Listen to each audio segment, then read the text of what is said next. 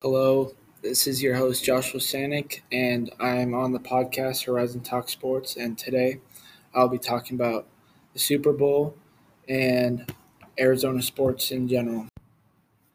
To start out the episode, we will be talking about the controversial holding penalties on both sides of the ball against Bengals and the Rams, such as the holding penalty on the Bengals linebacker right at the goal line, and it caused them to move up to half the distance of the goal line, which later ended up being a blown coverage by Eli Apple on Cooper Cup. This was a very big turning point in many parts of the Super Bowl because there were many controversial holding penalties in the Super Bowl on both sides of the ball. One call that was not called was probably the tugging of the face mask of Jalen Ramsey when T. Higgins yanked on his face mask and forced him to go away from the ball, and T. Higgins caught the ball and went for a touchdown. Also, Matthew Stafford somehow finding a way to win while throwing two interceptions. One bounced off of the hands of his receiver, and the other was just a poorly thrown pass towards the end zone. The one that was bobbled off of his teammate's hands was probably on his wide receiver, but the second one was just a very poorly decided ball that was thrown into heavy coverage in the end zone. But what was really interesting was that literally the first play of the second half, the Bengals take a shot down the field, and they score right on the first play. And then the next play that the Bengals have on offense, Matthew Stafford throws that interception, and then the Bengals get it back, but they can't get a touchdown. They can only get 3 points, which, as you know, and you may not, if they got a touchdown there, they would have won the game because 4 points was more than the win by the Rams. Rams only won by 3. If they had scored a touchdown there, they would have been up by 4, added on to that field goal that they made. So this may also have been another huge, huge turning point in the Super Bowl and may have really affected the outcome. But the pettiness of the refs to call these controversial holding penalties probably also played a factor in the decision of the Super Bowl, because every time that you either get a holding or a pass interference, that could be really big, either stopping or creating your drive and allowing it to continue. Possibly also Super Bowl MVP snub has to go to Aaron Donald. He forced many game-changing, game-altering sacks that may have led to drive-stopping plays for the Rams against the Bengals, because a sack is really big, especially in the Super Bowl, because every play counts. Everyone is playing hard, and no one gives up. So it's really hard to go and grind out 2 plays worth of the amount of yards that you're trying to get that first play. And instead of having 2 plays to get that amount of yards, you only have 1 now. Especially if it's 3rd down and you're farther away than you would probably consider going for it. Also, the Bengals early on in the game went for it on 4th and 1, and instead of running it right up the hole like they could have just ran to their Pro Bowl Joe Mixon, they decided to throw it, and it was an incomplete pass. So I'd say that that's a pretty questionable move on the Bengals' part. And every Super Bowl has those moments where they're very questionable. But going for it early on in the game and you're like near midfield, I don't agree with that decision by the coaching staff to go for it. We also have to talk about the Rams collecting all of these players to get to this Super Bowl, such as collecting Von Miller, Odell, Eric Weddle, trading for Matthew Stafford, trading away multiple first, second, third round picks to go and get these players.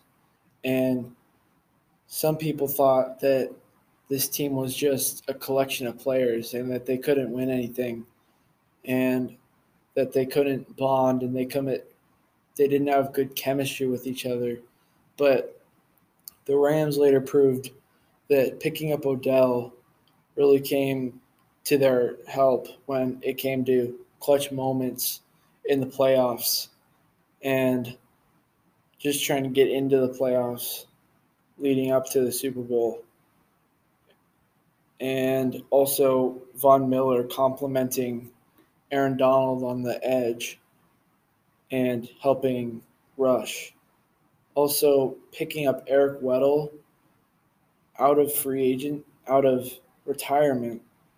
They found him street balling out and playing with his kids, and he went from there to winning a Super Bowl. That just goes to show that you can still be in great shape after retiring for 2 years and then coming back and being able to help your team win a Super Bowl.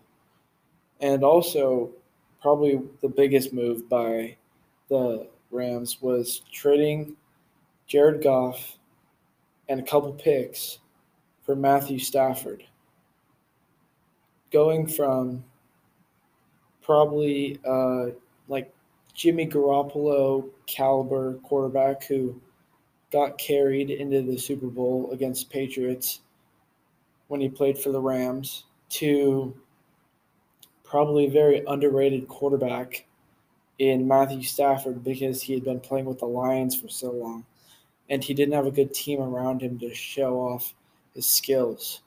So they put their faith in Matthew Stafford and ran with it. They knew that they were going to be playing at home in the Super Bowl if they could make it. So they put all these players together and they just went for it. They said, screw these draft picks. We're in the right now. We're going and getting that ring. Another big question going into the offseason for the Rams is, can they keep most of these players? Because Eric Weddle, he's going back in retirement after coming up out of retirement. He just to go win a Super Bowl ring.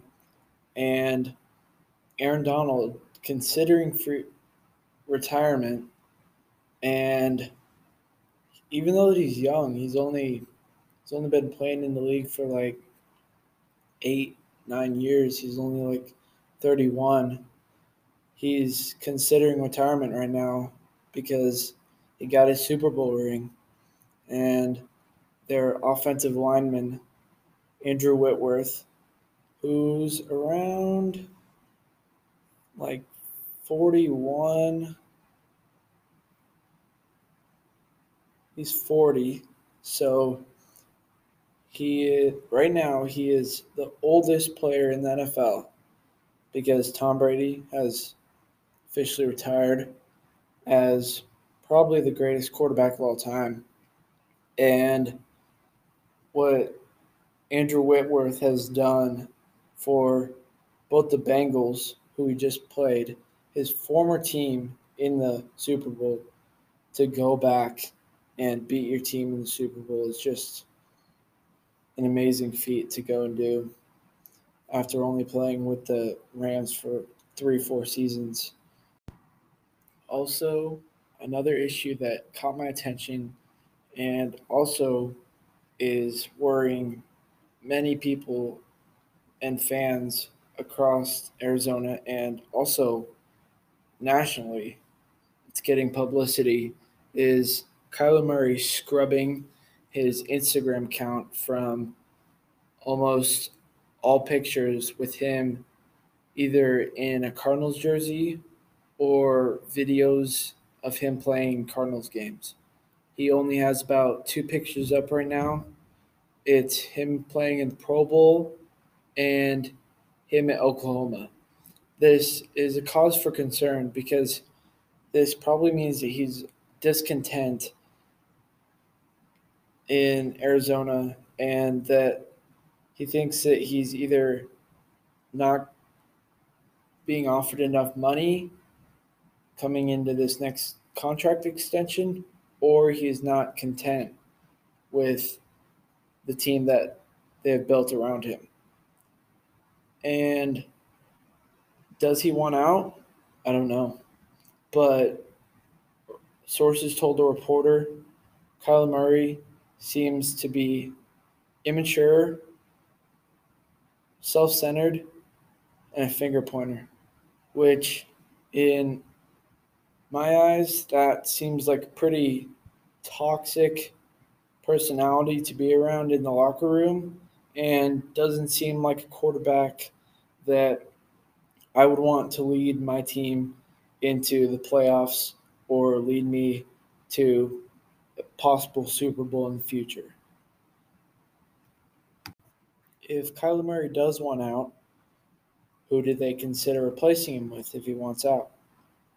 I know this may be a little bit controversial, but maybe Deshaun Watson, that even though the allegations against him, we may need clearing up before we sign him, because that could really come in at some point and they could find them to be true and we could be in some deep shit if we find out that those allegations are true.